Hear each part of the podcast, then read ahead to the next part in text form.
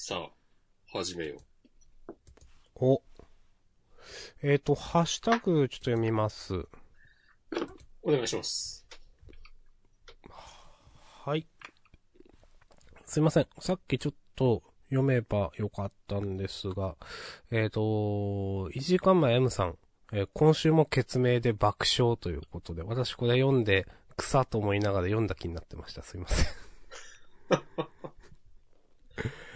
はい。いやえ、マジでこのままだと、あの、ちょっと良くなかった作品も個別に上げていくっていう、この実験的な1ヶ月ぐらいやってみているスタイル。僕らの決明のためだけに用意したみたいになってますからね。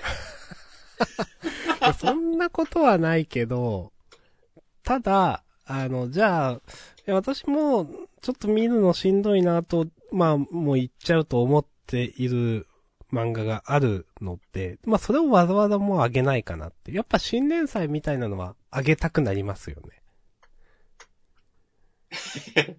そのすげえぼかした漫画は何ですか？ちなみに。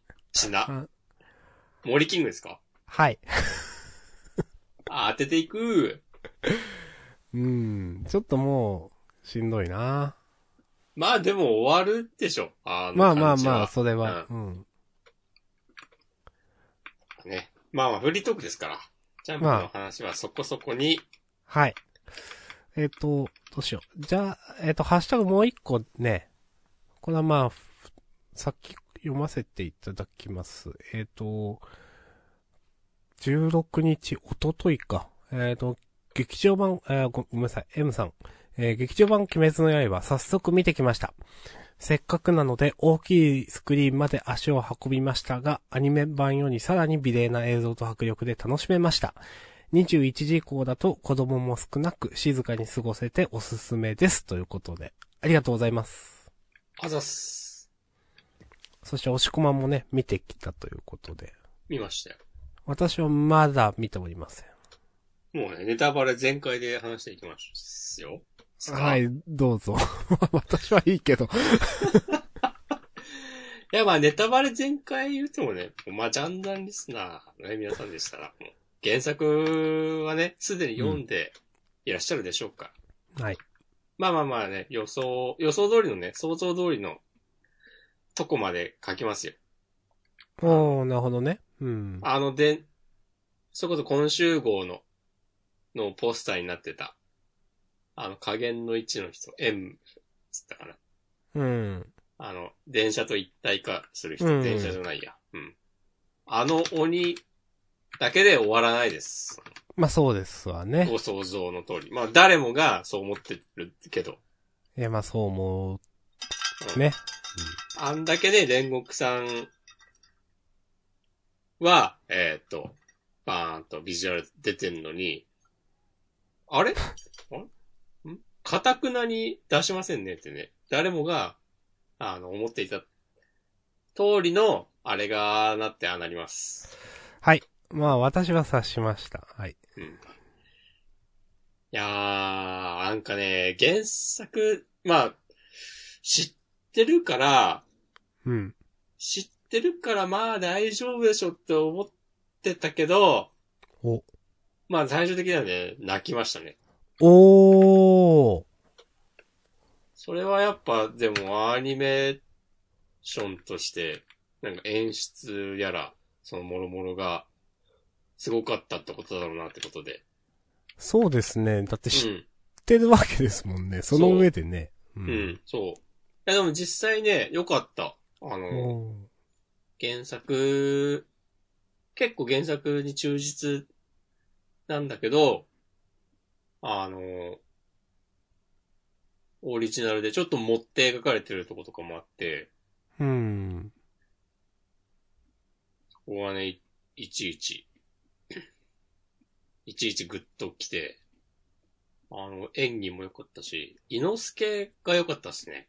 この映画。うーん。なんかまあ、結構さ、原作は展開早いじゃない？この、はい。あの、その映画になったあの、無限列車編に限らず、その、うん。どの話も、そうですね。ポンポン進んでいく分、なんか、結構見落としてたとこもあったなというか、そういうところをなんかきちんとやっぱアニメだと書いてくれるなっていうのがあって、それが今回、伊之助にスポット当たってたんだなっていうのが、なんか、うん。この映画見に行って改めて気づかされたとこあって、いいですね。あの、炭治郎と二人で、この縁武を倒そうとするととか、あ、確かにこうだったわってね、うん。思った。あの、煉獄さんと、えーっと、で、いつねずこが、あの、列車の、車両の中で、あの、乗客を守ってて、うん。その間に炭治郎と伊之助の二人で、あの、鬼の首を切れ、みたいなことを煉獄さんに言われて、二人で頑張るっていう。はいはいはい。そうああ、ああ、そう、そうだったねっていう。ここは、あの、広告のポスターなどから想像できる範囲の部分をね、言ってますから。ご勘弁ください。いやいや、いいと思います。はい。そうそう。なんかね、はいその、ですね。よかった。伊之助が、伊之助こんな、まあ嫌いじゃなかったけど、うん。こんないいやつだったっけってね、思ったのが、ちょっと新鮮だった。うーん。うん ウケる。うんと、か、あとなんかこう、結構やっぱ忘れてるとこもあって、あ、なんか、善逸は女好きみたいなキャラ付けではあるけど、結構、なんか最初からずっと、言うてねずこだけなんだよなっていう。ああ。そうだから最終的になんか二人がくっついたのとかも納得できるわっていう。とか思ったりしました。その今回の映画の時でも、うん。なんか、ねずこちゃんは俺が守るっつって、あなんか言ってためっちゃかもしれない。戦ってたりとか、なんか、うんあ、そっかそっかそうだよねっていう、ことを思ったりね、しましたね。なるほどね。演出、あのね、技のエフェクトはね、やっぱかっこよかった。あの、まあ、アニメでもね、結構話題になってたと思いますけど、技のエフェクトって。やっぱ、あ、基本的にはアニメの延長線上とかなんですか？それとも全然違うんですか？いや、延長っすね。うん。うん。ちゃんとなんかその、期待に応えつつ、うん、こういうのが見見たいんでしょっていうはいはいはい。のを、その、それを上回るクオリティでやってくれてて、いいですね。よかったっすよ。あの、最初煉獄さんが出てきてすぐになんか、炎の呼吸のいろんな技をね、かましてくうーん。のとか、あ、その、結構始まってすぐに、それでなんかあの、その辺の雑魚鬼を倒すっていう。あ、ここでまずね、我々の心をね、掴みたいわけですね。はい、掴まれましたっていう。その、うん結局、うきゅ90分とかなのか120分とかなのかちょっとわかんないんですけど、うん。あの、全編通して退屈せずに、最初から最後まで面白かったっていう感じですか？そうですね。うん。おー、いいですね。100 117分とかかな、確か。あ結構長いな。だいたい2時間。うん、うん、うん。なんかね、たまたま後ろの席に4人組ぐらいのね、女子小学生集団が座って、お、はい。なんかね、ちょこちょこね、喋ってて小声で。うん。まあ、それまあまあまあまあまあまあ、なんか、まあ、見てるときは、あの、何歳ぐらいかわかんないから、まあ、小学生か中学生ぐらいの女の子だなっていううん。とこまでしかわかんなくて、あの、最後、あの、出るときにちょっと、後ろ見たら、あ、うん。こんなちっちゃかったんだ、みたいな感じだったんだけど、多分、小学校ね、3、4年生ぐらいの感じだった。へそう。で、まあなんかね、ひそ、ひそひそ迷惑かけないようにしてる感じは伝わるし、まあまあいい、ちょっと若干うざいけど、まあいいかみたいな感じで、うんまあ我慢して、結局注意とかしなかったんだけど、うん。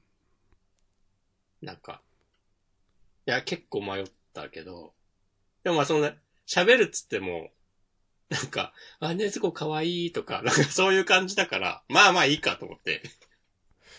原作は読んでない感じで、うーん。結。構素直に驚いてるっぽいリアクションを、え？とか、なんか、そういう感じの、をちょっとこう周りの、隣の友達とちょっと話すみたいなぐらいの感じだったから、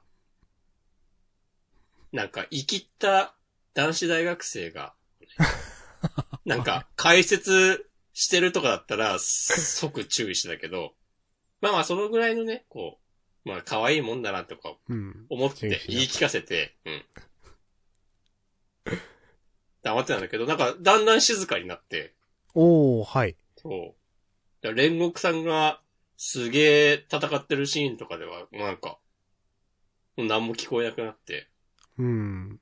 で、最終的になんかすすり泣く音しか聞こえなくなって、で、スタッフロール終わって、あの、明るくなって、さあ帰るか、つって、立ち上がったらなんか後ろで、なんか多分みんな泣いてて、その集団の女の子。うん。なんか、な、泣いてなんかないんだからね、みたいなことをなんか冗談っぽく言ってて。あ、リアルでこんな言う、言う人おりゅうってなって、草。うん。草生えたからなんか許した。なるほどね。うん。そうあ、でも結構これがリアルな反応なんだなっていう感じもあってね。うん。まあまあ良かったっすよ。いいですね。うん。いやーね、そう良かったっすよ。で、なんか、ちゃんとみんな、その、ネタバレっぽいことをツイートとかしてなくてね、偉いなってね、うん。なんか帰ってきてから、ツイッターポロ、ちょろちょろ眺めててね、思いました。そうですね。まあみんなそんなに、多分。うーん。いやなんか、すごい数やってるみたいですね。映画館も多分回数も。うん。ああ、そう、なんか、すごかった。あ俺が行ったとこ、あの、でっかい部屋も、ちっちゃい部屋も、ずーっとなんか、空いてるとこ全部鬼滅流しとくみたいな感じに多分なってて。へあこれは昼、お昼2時過ぎぐらいの回で行ったんだけど、ー。うん。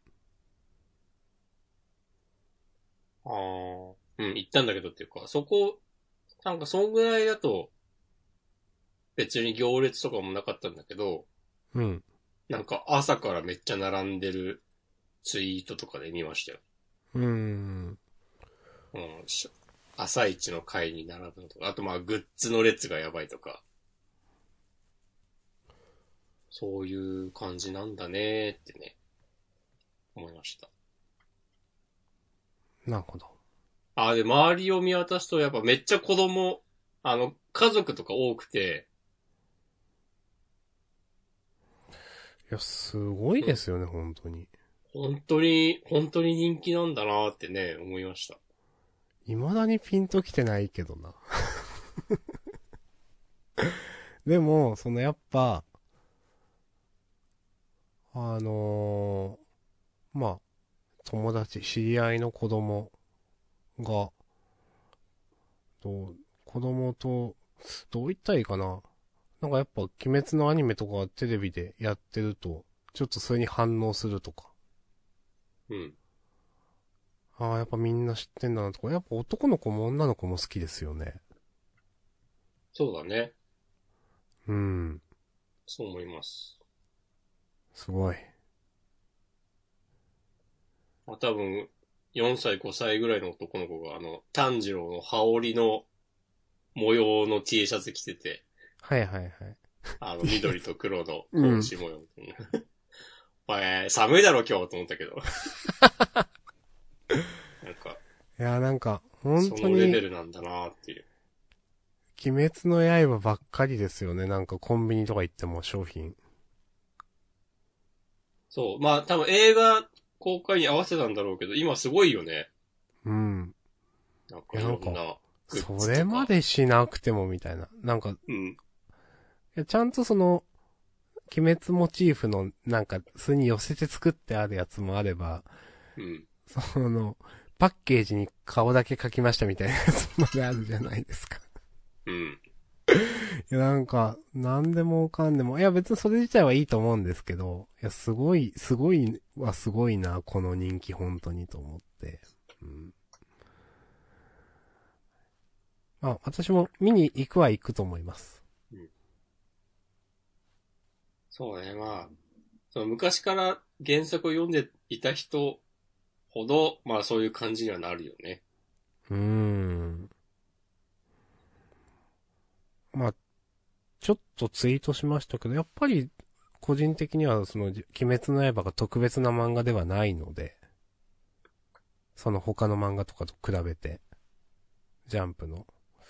はいなんか、や、まだやっぱピンときてないし、なんか、鬼滅の刃の、なんか、なぜ人気になったかはこれだみたいな、んなんかいろいろ書いてる記事とかも何個か見たけど、やっぱピンとこなかったですね。いや、そういう解説記事がピンとくることは未来英語ないよ。いや、まあまあそうなんですけど。うんまあね。なんかね、俺はね、この映画見て、うん。まあ明日さんの意見もわかるが、うん。でも、なんか、この映画、ここまでクオリティ高かったのはやっぱ原作が優れていたからだなっていうふうにはね、思った。おー。そのやっぱ、その骨子が、核がきちんとしてるからこそ、そういう演出とか、もうやったらやった分だけ映える、映えたなとかね、思いながら見てました。いいですね。その、それぞれのキャラクターの性格とか、うん。い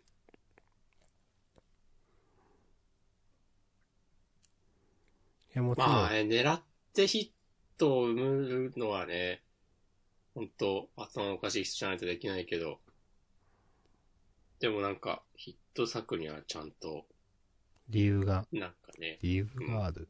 理由がある。うん。その作品だけの魅力が、うん、あるんだなっていう魅力そうですね、魅力ですね。うん。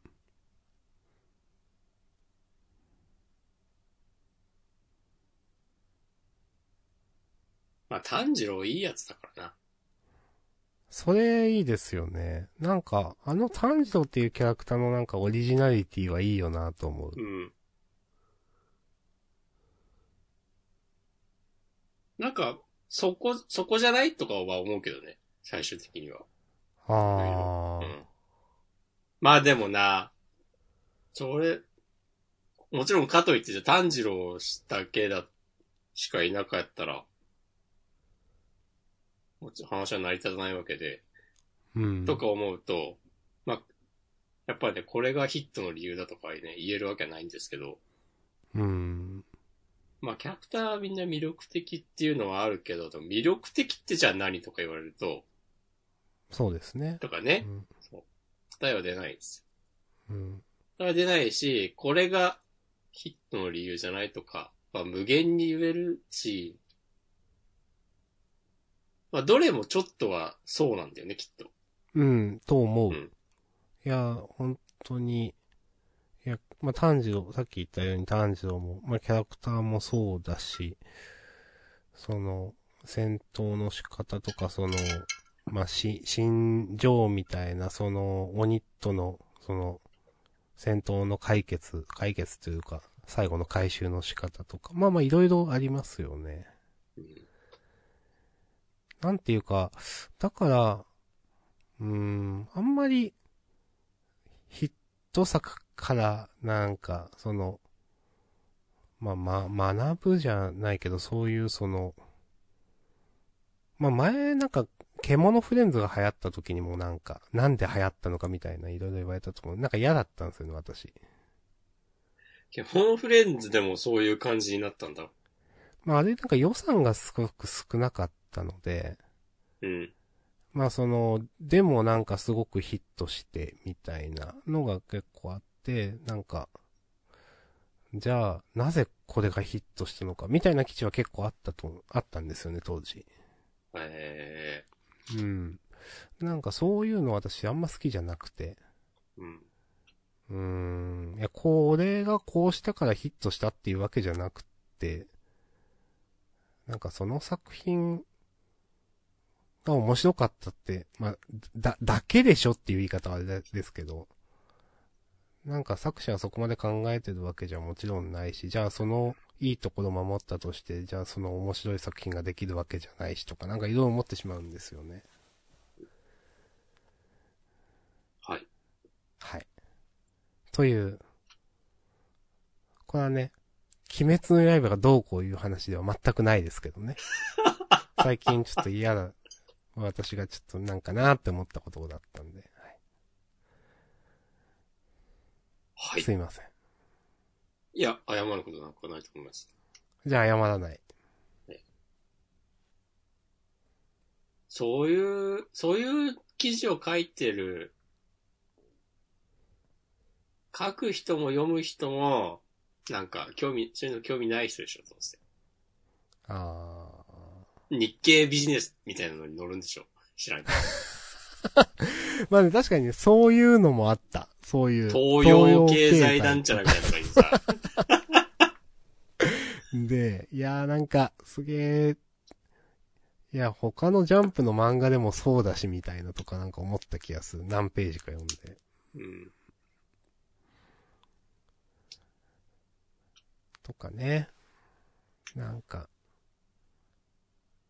とか、まあちょっと話はずれるけど、うん。最近だとなんか呪術回戦は鬼滅ぐらいヒットするのかみたいなことを言ったりしてる奴らをたまに見かけたりすると、うん。もうなんか全員廊下に立ってるみたいなね、気持ちする。うーん。なんか、まあ、あと、せっかく、なんで言いたいことを私は言うんですけど、なんか、漫画で社会を論じられるのが私は嫌いだなと思いました、なんか。鬼滅の刃が流行ったのは社会がこうなりつつあるのが背景にあるみたいなああ。話なんか嫌だなと思いました。なるほどね。うーん。そんなこと言ってる人いた？うん、いた。まあ、いたし、こういうこ話自体は、まあ、あると思うんですけど、これも。うん。うん、なんかそれ、うーん、まあ結局、いや、作品が面白かったから、でしょ？流行ったのは。って思ってしまうので、なんかそういう話なのかなってなんか、まあ自分は思いますね。なんか、あんま好きじゃないんだな、そういうのっ、なんか気づきました。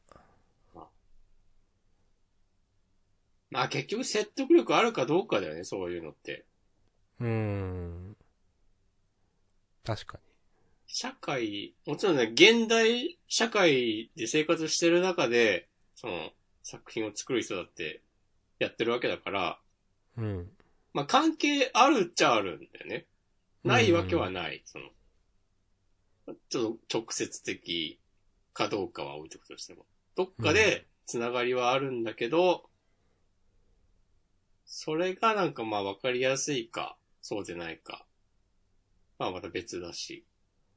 そのなんか何か、その社会の接点とかこうなんか見っけて論じているのが合ってるかどうか、そう思えるかどうかはまた別なんですよね。うん。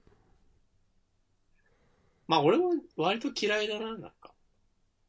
あんまりそういうので、う、あ、なんか、うまいこと言ってんなとか、あ、それは確かにそうかもとか思うことってあんまりない気がする。ん。まあ自分もそうかな。うん。なんか、後付けっぽいというか、うん。まあそういう、まあまあいいまあ、うんまあ、まあそういう考え方もできるかもね、みたいな。なんかわかんないけど。うん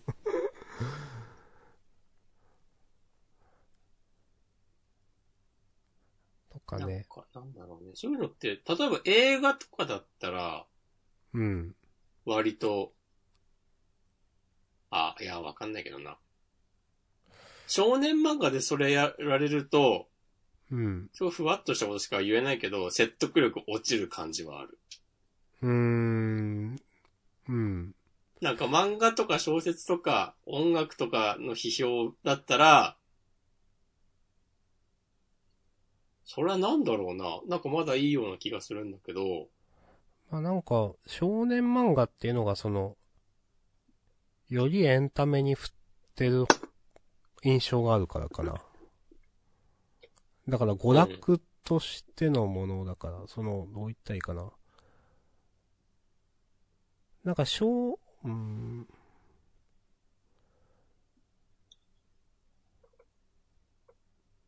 うん、まあ自分もなんか言ってることわかりますけどね、押し込まんが今。うん。なんかね今ちょっと思ったのは、まあ、その、ジャンルのと持つ特性として、まあ、それこそ少年漫画、その明日さんがちょっと言ってた、その、よりエンタメに振っているとかいうのもそうだと思うし、うん。あとなんか単純になんか、漫画のジャンルでなんか、それができる人がいない感じがする。いないは言い過ぎだろうけど、少ない。うーん。そううんうんうん優れた書き手があんましいない。そういう、それはその、なんだろう、あんましいないからそもそもそういう批評の対象にもならないっていう。というか、まあ、批評の対象じゃあな。僕らがしっくり来ない、そういう。あーなんだろうな、歴史が浅いから、はいはいはいはい。まだなんかみんな、レベル10とか20とかで、頑張ってる段階というか、確かに、それがその、例えば小説とか音楽とかなるとより、もっと昔からそういうことを、時代の流れみたいなのを反映させてきて、もっとレベルが高い感じは受けますね。うん。うん。そういうの、なんかか、書き手の数もなんか多そうだし、そういうジャンルの方が。うん、うん、うんうん、確かにと。か。まあ、ゲームもそういう感じある気がするけど。うん。あ、この話はこの辺でおしまいかな。はい。というね。あの、鬼滅の刃自体私好きですよ。すごく。うん。だし見に行きます。と思ってるんですけど、やっぱり、なんかね、その関連でね、最近はそういうことをちょっと思ったりしました。それはやっぱね、明日さんがね、ぶち壊していかないと。お、そういう奴らに中指立てまくっていきましょうよ。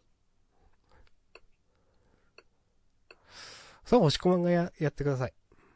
じゃあ、骨は拾ってくれ。やるんだ。はい。はい。ありがとうございました。ということで。なんか旅行行ってたんですか？そうですね。あのーちょっとお休みいただいたのでまとまった。ちょっと、四国に行ってきました。あー、あれ？島根から出たということ？そうです、出ました。なんか申請書みたいなの書いたんですか？ちょっともう今はいらなくなって。あー。いる地域もあるんだけど、四国に行くのは対象になってない。あー、そうなの。じゃあ、大阪とか東京とか行くんだったら書けよって、とか？まあ、みたいなそういうことですね。うん。うん。で、まあ、その、まあ自分の中で、まあいろいろ、まあ前からその、どう、どう言ってもいいものかみたいなのをずっと考えてたわけですけど、まあいろいろ人の意見とかも聞く中で、まあ、密じゃないイベントあったらいいかなと思って、ちょっと行ってきたりしました。うんイベント？え、イベントじゃないです、全く。うん。あのーまあ、密にならない、えっ、と、まあその旅程というかなんか、イベントというか、まあ、そもそもイベントで行くんじゃないんですけど、行ったんじゃないんですけど、全然もう気分転換で行って帰っただけみたいな感じなんですけど、でもまあ、自分の中でそういう、なんか、折り合いをつけて行ってきました。うん。折り合いがついてよかったですね。本当に、うん。もやっとしたまま出発したらね、なんか、不完全燃焼のまま帰ってくることになるんで、そう。断言します。おーまあ、そ、い、本当でも行って帰っただけで、でもやっぱ私結構こういうの好きなんで、なんか遠くに行くっていうのが、運転して。もう全然、私ツイッターでもなんか、コンビニ弁当を食べてるとかあげたりしたんですけど、なんか、例えば、えっ、と、昼、行った日がですね、最近まあ糖質制限とかしてる関係でサラダチキンとかばっかり食べてて、うん。そしたらすごい元気なくなってきて、サラダチキン2本、2個と1本満足バー2個食べて、うん。その日、朝昼と。で、1日目ですね。あの、行った、一泊二日のうちの1日目なんですけど。したら、なんかすごい元気なくなってきて、なんか、なんだこれと思って。で、夜、なんか、セブンの海苔弁食べて、で、その上になんかセブンで売ってたなんかなんだったっけな。えっと、あんこが入った揚げパンみたいな。最強アイテムじゃん。はい。食べて、もうう、ん。もう、ただ、弁当だ、海苔弁だけでね、結構なカロリーと糖質あるけどね、もう気にせずね、その上に、えっ、と、油。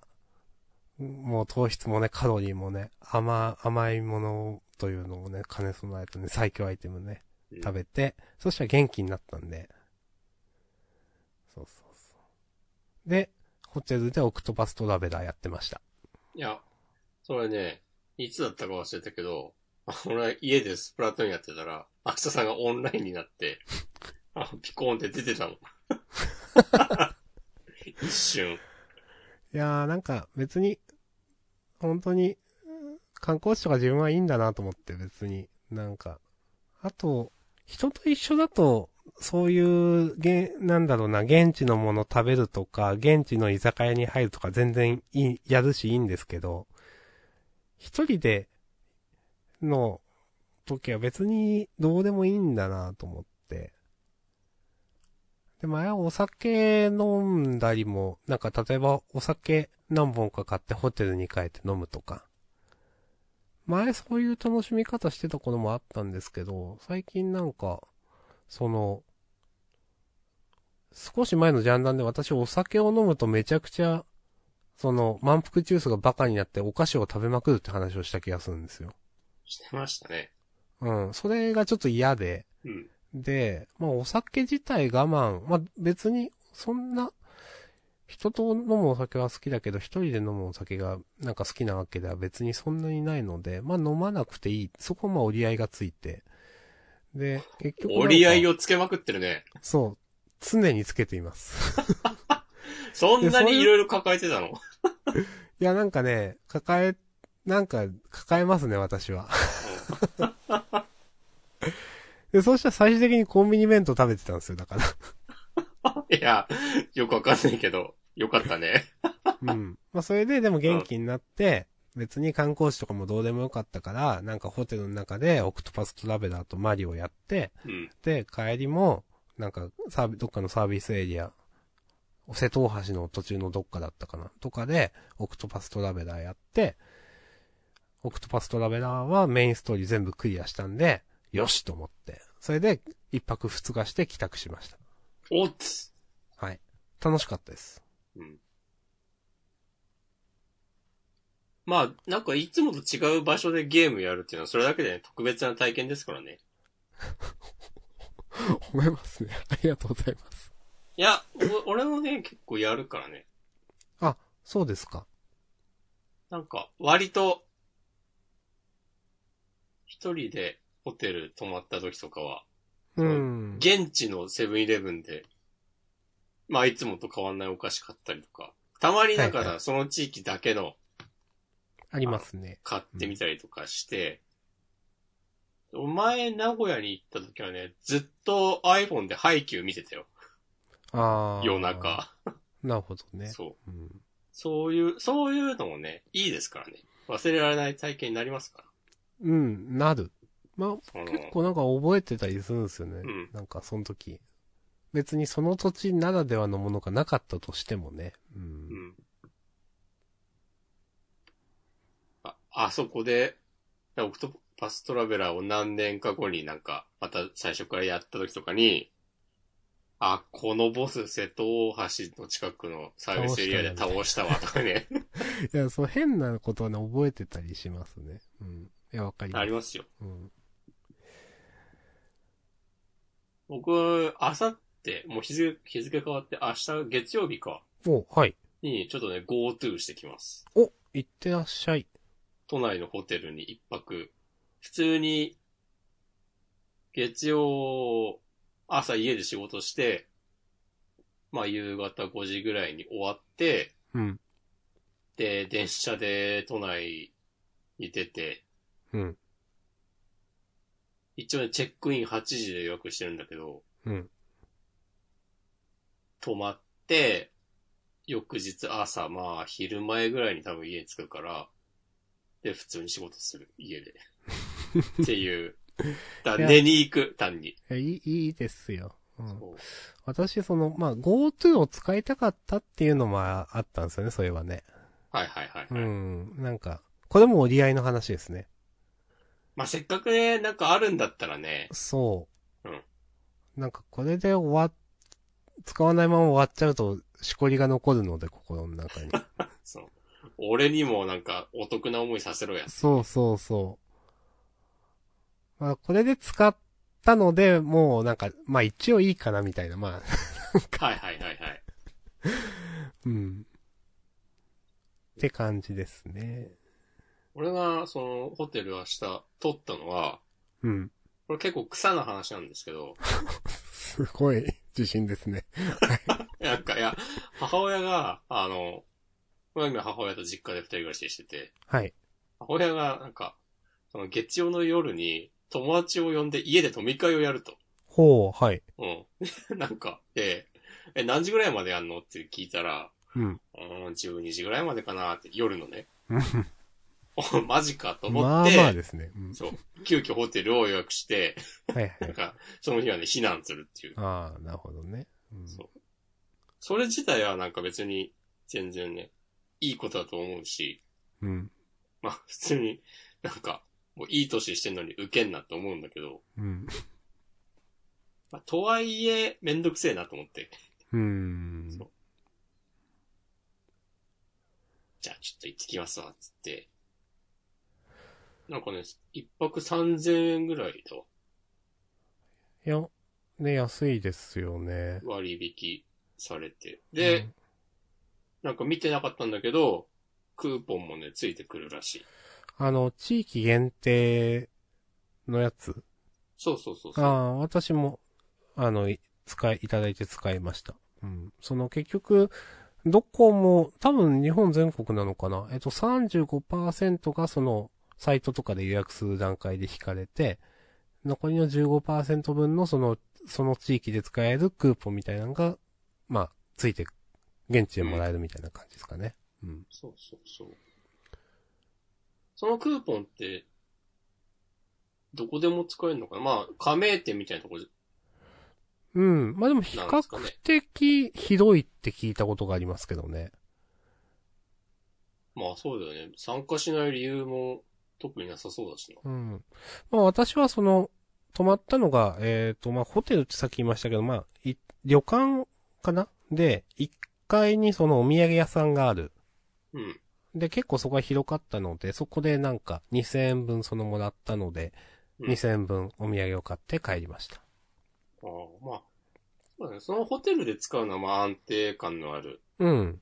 使い方だよね。そうですね。うん。これもなんか、その泊まるとこが、なんかね、ビールの醸造場があるとかで、え、ホホテルに？え？ホテルに、ホテルだかホテルの近くにだかで、うーん。なんか、だからそのホテル、ホテルがやってるんだか、そのホテル、まあ、提携してんだかわかんないけど、その、レストランって、なんかクラフトビールみたいなのが飲めるらしくて、ほうほうほうほう。それに、それパーッと使おうとね、思っています。いいですね。ちちなみに、押し込み GoTo 使ったのは初めて使うのは？初めてですね。おおなるほど。一回、なんかまだキャンペーンの詳細が決まってないうちにうん。旅行行って、ホテル泊まって、うん。その時はなんかね、その宿泊証明書みたいなのもらったんだよね。うーん。で、これで自分で申請してくださいっつって、まだその詳細決まる前だったから、はいはいはい。なんか、で、多分部屋のどっかにその証明書あるとは思うけど、さすがにそれはめんどいなと思って放置している。なるほど。うん。けど、はい。あ、でね、そのね、月曜日も泊まるし、うん。あとね、今週末も旅行行ってきます。おー。よろしくお願いします。はい。まあ、使うのはいいと思います。三密、三密な場所ばっか行ってきます。おそれは意味ないか。なんか、ん？別に、言いたくなければいいですけど、イベントとかですか？なんかの。いや、観光です。ああ、観光ですか。ああしてきてください。はい。明日さんからのお墨付きもいただいたので、そういうこと言う。バッチリ、してきます。あ、そういえば、なんかね、鬼滅、映画の前の、うん。あの、広告のとこ、CM のとこで、うん。なんか、映画館は3密なのかみたいなはいはいはい。のの検証映像が流れてて、ちょっと受けた。うーん。まあなんか、あの、映画業界として自主的にやったみたいなやつですね、多分。そうそうそう、どっかの大学と、あの、共同で、えー映画館は3密なのかっていうなんか、のをそれ実験してて、うん。ニュースかなんかにもなってて、うん。なんか見た気がしますね。うんまあそういうの必要だよね。うーん。私、まあ、行ったホテルで、うん。バイキングだったんですよ。はい。どうすんのかなどうしたんのかなと思っていて。その、バイキングってもちろん、お皿に、う んそのものがあって、それがずっと、まあ、放置されてるって言い方はあれですけど。で、じゃらんのページ見ると、なんか、えっ、と、場合によっては和定食になる場合がありますみたいな書いてあって、うわ、これ、バイキングね、ちょっといいなと思ってるのに、い思ってるので行くのに和定食になったら最悪だなとか思ってて。まあでも最近の口コミには別にそれになりましたっていう人も、あの、いなかったので、まあ、バイキングを食べるぞっていう思いで行ったらですね、まあ、ちゃんとバイキングあって、なんか、えっ、と、感染対策として、えっ、と、まあ、入り口での、その、アルコール消毒とかもちろんなんですけど、あの、薄手のビニール手袋ってあると思うんですけど、100枚とか200枚とか入ってて売ってるような。はいはいはい。あの台所用とかの。とか、自分で髪染めるときとかにあ使うような。あ、うん。だからそれを、利き手につけてくださいって言われて。なるほど。で、それをつけた上で、その、あの、お箸とかを持って取ると。その、まあ、お大皿に乗ってる料理をですね、その、はいはいはいバイキング。で、さらに、そのバイキングの、その、感染対策として、えーっと、まあ、すごい大きい宴会場みたいなところで、えーっと、まあ、その、人との距離を保ってやるのはもちろんなんですけど、バイキング取るところで、なんか箸が、えーっと、使用前の箱と使用後の箱っていうのが、えっ、と、いろんなところにたくさん並んで、料理ごとくらいで並んでて、うん。つまり箸がそこにあるだけで数百本数千本くらい多分あって、うん。なんかすごいこれ箸、一回使ったらもう使用済み、使用後のところに箸入れてくださいってなってて、一回っていうのはその、本当に料理を一つ取ったらレベルなんですよ。他の料理おの時も、は、その、他のところにある容器の入れ物の別の箸を使って、それを、他の料理を取って、またその使用済みのところに箸を入れるみたいなのを繰り返して、とんでもない数の箸が用意してあって、ああ、すごいなって、これだけしないといけない。ああ、なんかやっぱ、資本力があるホテルはまあなんかできるかもしれないけど、まあ結構やっぱ大変だなと思って。うん。いやー、すごいと思いました。すごいしか言ってないけど。それがでも科学的になんか正しいのかはまあ、わからんけわどどね。なんか、パフォーマンスやんって感じはちょっとするけどね。うん、まあまあ。まあね、あるけどね、そういうの。そうでもそういうのがね、そういうのこそ、そういうのしか求められてないまであるからね。お。切りますね。いや、その、はっきりとした原因とか対処法とかはない以上、うん。これをやれば確実に防げますっていうのもないわけですから、今は。そうですね。もういや、もう散々やれることはやっときましたよってね、うん、まあ確かに。言えるようにしとこうやっていうことなんでしょうな。多分。はい。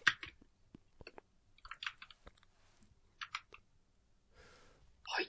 かなぁまあ、そんな、うん、全然、香川の、えっ、と、琴平に行って、コンピラさんっていう、なんかすごい、なん、石段がたくさんある神社があるところ、そこにあった、えっ、と、宿がですね、なんか良さそうなところで、せっかく平日に泊まるからなんか、いい宿がちょっと安くなってたらいいなと思って、なんかじゃらんでいうハイクラスみたいな、うんうん。あの印のついてるですね、いいところ。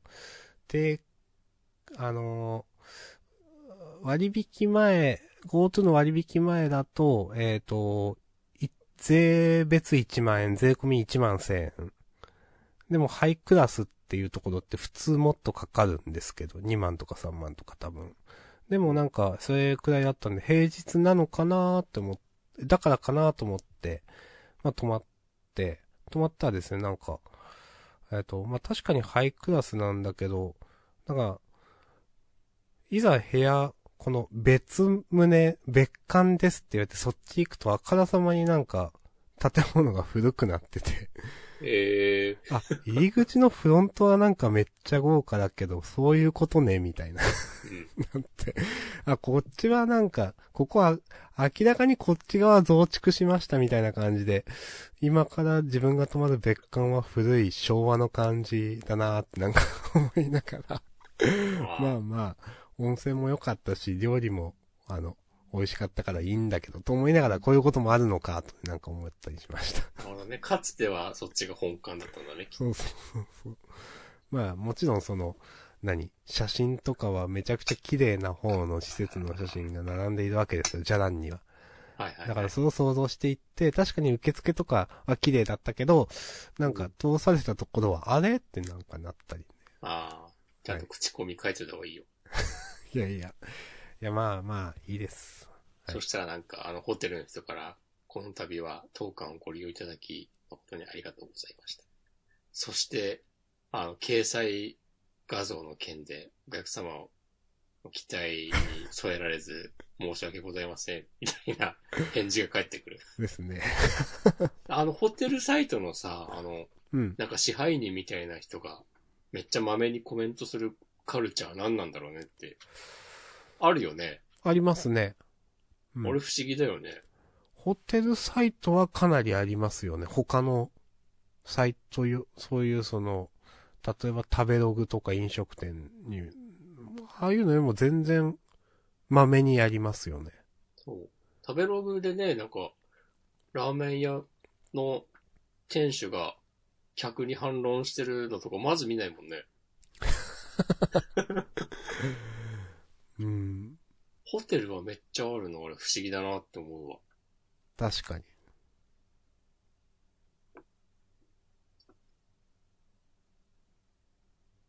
まあ、それだけあの、なんかなんていうか、じゃらんとか、ああいうサイトの力が大きいってことなんでしょうけど。そうね、口コミとか。まあでも、それこそラーメンほど手軽には試せないもんな。そうですね。で、実際その、そこから何割か人が入ってくるわけで、本当に。ね。今の時代、まあもちろん電話でまだ予約する人もいますけど、若い人はみんな、若いっていう、若いっていうかまあ、ほとんどの人が、ほとんど、いやわかんないけど、じゃあなんとか使いますかね。ズルブとかわかんないけど。うん。まあ確かに。そうですね。あれ、ホテルサイトがありますね、そういうのね。あれでも、今となってはさ、うん。あ、返事を書かなかったら、もうなんだこのホテルはやる気ないのかって、多分なっちゃうじゃん、受け手としては。そうですね。うん。だからみんなやらざるを得ないんだよね、きっと。うん、もうそれがスタンダードになっちゃってるっていう。うん。つら。まあ大体コピペなんだけどさ。うん。その悪いのにはこういうみたいな。う。うんん。なんかその月曜に泊まるホテル探してたら、最初なんか、大宮とかで探してて、うん。なんか、ね、ちょっと受けたのがね、駐車場が狭くて駐車しづらかったようで申し訳ございませんでしたみたいな 返事をしてるのとかあって、はいはい。なんかよろしければお近く、近くにコインパーキングもあるので、次回はそちらのご利用を検討いただければと思いますみたいなのをクソ丁寧に書いてて、草。まあ、マジ落ちたなってね、思う。いましたうん。まあね。まあいろんな人がいますからね、その。いや、こういうレビュー書くみたいな人もね、まあいますからね。うん。いや、そういうの見ると、いや、世界は広いなと思います。なんか、いや、そういうのたくさん見てね、世界の広さをね、知ってった方がいいですよ。うん。もうでも、もう嫌というほど見ました。そういうのをちゃんと見といた方が、えー私の周りに自民党支持者なんて一人もいないんだけど、みたいなね、寝言を言わなくなったね。急に切り込みました。急に切り込みましたね。そろそろ終わろうかな。フリートーク、ああ、52分ね。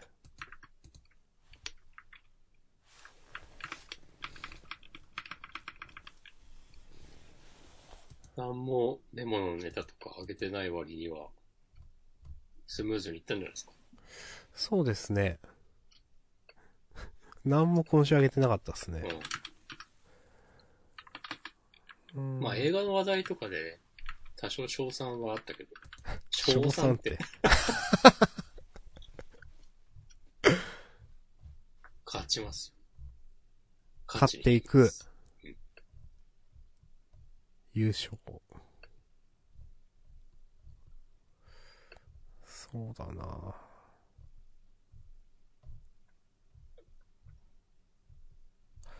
あーまあ、ジャンプとしては、岸辺露伴は動かないのドラマ化とか。ああ、それ、それ、来月の原稿に書こう。ああ、いいですね。これなんかその、まあ、キービジュアルというのがこの、高橋一生さんでいいのかな？が演じる岸辺露伴がこう、大股開きで座ってるのは、あ、なんか味があるなと思いました。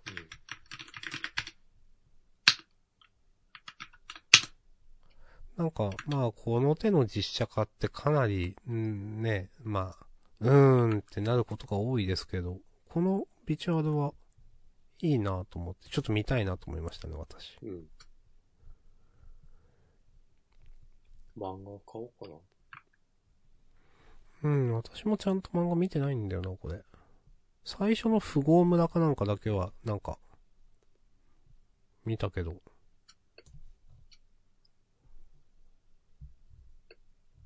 こういうの多分さ、頑張れば、あの、経費で落ちるみたいなできるんでしょ、きっと。個人事業主として。うん。そう。そうでしょうね。原稿を書くための資料う。っていうん扱いにして、うん。確定申告の時に。うん。そういうのな、マジ苦手というかめんどくさいんだよ。まあね。と、私は思ってしまいます。まあ、やっちゃえば楽しいんだろうけどさ、それはそれで。いやまあ最初がね、こういうのは大変っていうかわからないっていうかハードルが高いというか。私でもなんかその、うん、親に言われて、私まあまあ病院かかってるんで医療費がうんなんかいくらだか超えるからみたいな。はいはいはい。うん。まあ医療費の明細取ってたり、まあ、結局親が確定申告してるから、なんか、ガソリン、あんまこれ言っちゃいけんのか。まうん。親がやってるから、それを参考にして、アシャさんもね。あ、そうそうそうそう。困ったらすぐね、聞けるっていうね。そういうことでしょ？そうそうそう、そういうこと。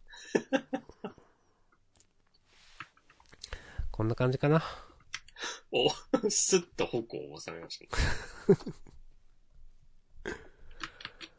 うん。まあじ明日の予定は、なんかあるんですか？うーん。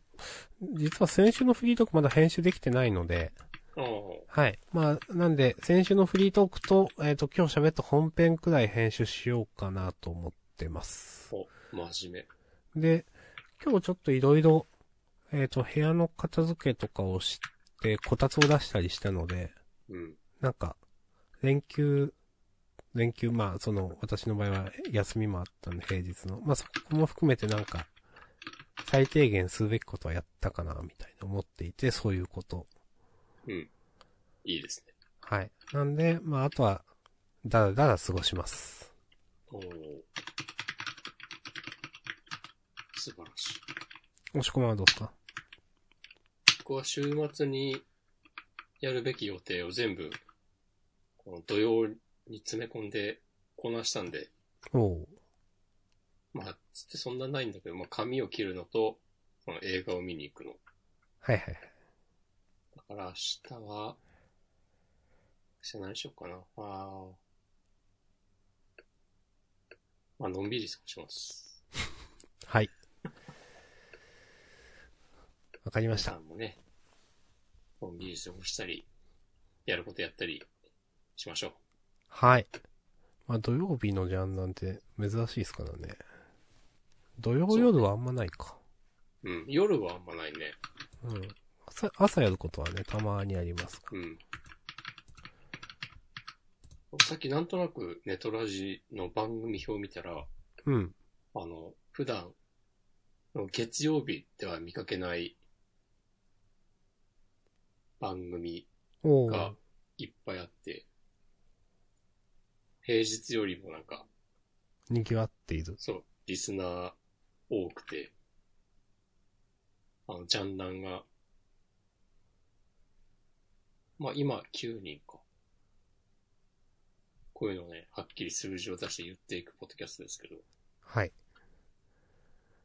9人でも月曜日だと結構なんか上から3番目、4番目ぐらいにうん。いる感じなんだけど、今日はね、結構ね、10番目ぐらいですね。一番上が72とか。おー、すごい。まあ、その、土曜の夜の方が、皆さん、予定た、よ予定、こういうのやりやすいんでしょうね。と思う。まあ、うん。普通に考えたらね。完全僕らは。月曜にしてますけどね、そのジャンプの都合で。うん。逆に、こうやってイレギュラーで土曜日にやると、いや、土曜夜はちょっと予定あるよっていうみんなね、思ううん。でしょうね。うん。よし、じゃあ終わりましょう。はい。じゃあまあ、次回は、えっ、と、普通に月曜日なので、10月26日月曜日ですね。うんはい。にやれるかどうかはまだわかんないけど、まあその予定ですね。はい。よろしくお願いします。ははいそれまで皆さん生き延びてください。はい。生きていきましょう。